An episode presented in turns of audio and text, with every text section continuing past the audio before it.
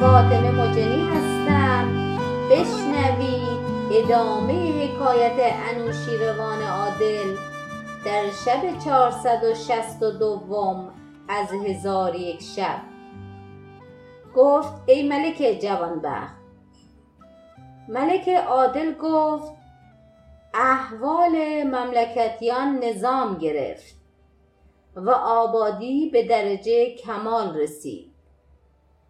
شهرزاد چون قصه به دینجا رسانید گفت ای ملک جوانبخت بدان که پادشاهان پیشین و ملوک پیشبین را هوس به آبادی ولایت ها بود. از آنکه می دانستند هرچه که ولایت آبادتر شود رعیت بیشتر گردد. و از آنکه می دانستند هر چیزی که عالمان و حکیمان گفتند صحیح است. و حکیمان گفتند دین بسته ملوک است. و ملک از لشکریان ناچار و لشکریان با مال فراهم شود. و مال به آبادی ولایت ها به دست آید و ولایت ها با عدل و داد آباد شود. ای ملک بدان که ملوک گذشته در جور و ستم با کسی موافقت نداشتند و راضی نبودند که سپاه و خدم ایشان به رعیت ستم کنند. از آنکه می‌دانستند رعیت طاقت ستم ندارد و ولایت ها از ستم ویریان شوند و اهل ولایت ها در به در شوند و از این رهگذر منقصد در مملکت پدید آید و مداخل کم شود و خزینه خالی بماند. آنگاه ملک از مملکت خود تتمع نتواند گرفت و زوال بر او دست یابد. حکایت زن پرهیزگار و از جمله حکایت ها این است که در بنی اسرائیل قاضی بود و زن خوبروی و بدی الجمال داشت. وقتی از اوقات قاضی زیارت بیت المقدس کرد.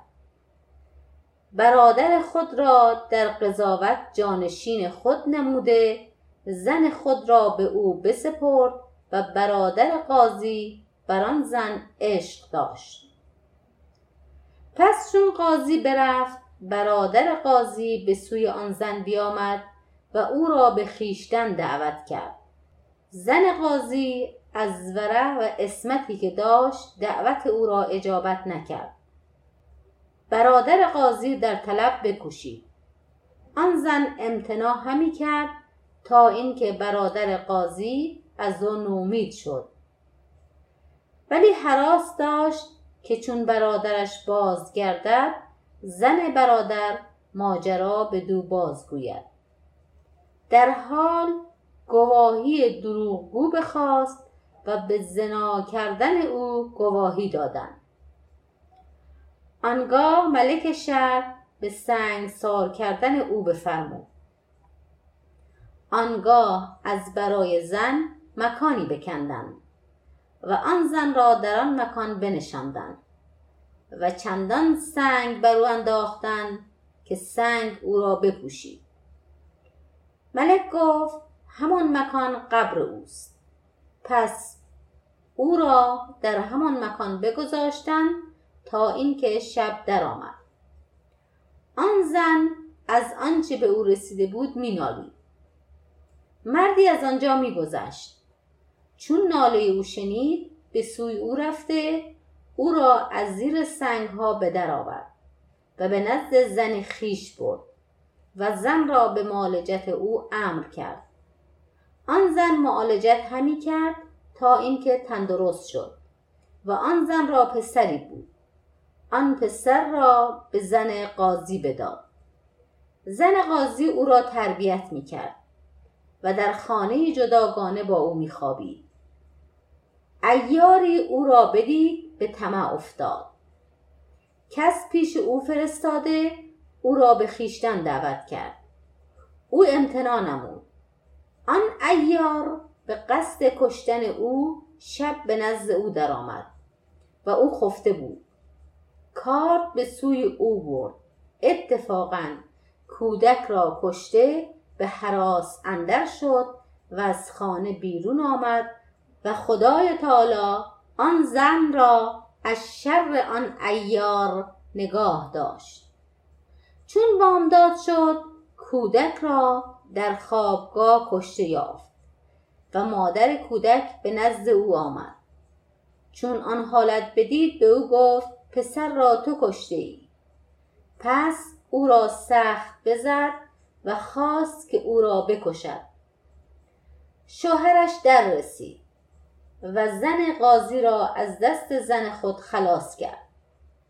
پس زن قاضی از آن خانه به در آمد و بگریخت و ندانست که به کدام سو رود و با خود درمی چند داشت. پس به دهی بگذشت که مردم جمع آمده بودند و مردی از دار آویخته بود ولی آن مرد حیات داشت. زن پرسید ای قوم این مرد چه گناه کرده؟ ایشان گفتند از او گناهی سر زده که کفاره او یا کشتن است یا فلان قد درم تصدق کردن. زن گفت این درم ها بگیرید و او را رها کنید. پس آن مرد را رها کردند آن مرد در دست او توبه و نذر کرد تا هنگام مرگ خدمت او را به جا آورد. پس آن مرد سومه ای ساخت. زن را در آن سومه جای داد و هیزم جمع کرده به سوی او می آورد و روزی از برای او پدید می آورد و آن زن در عبادت همی کوشید. اگر بیماری به نزد او می آوردن به آن بیمار دعا می کرد در حال آن بیمار شفا می یافت چون قصه به دینجا رسید بامداد شد و شهرزاد لب از داستان فرو بست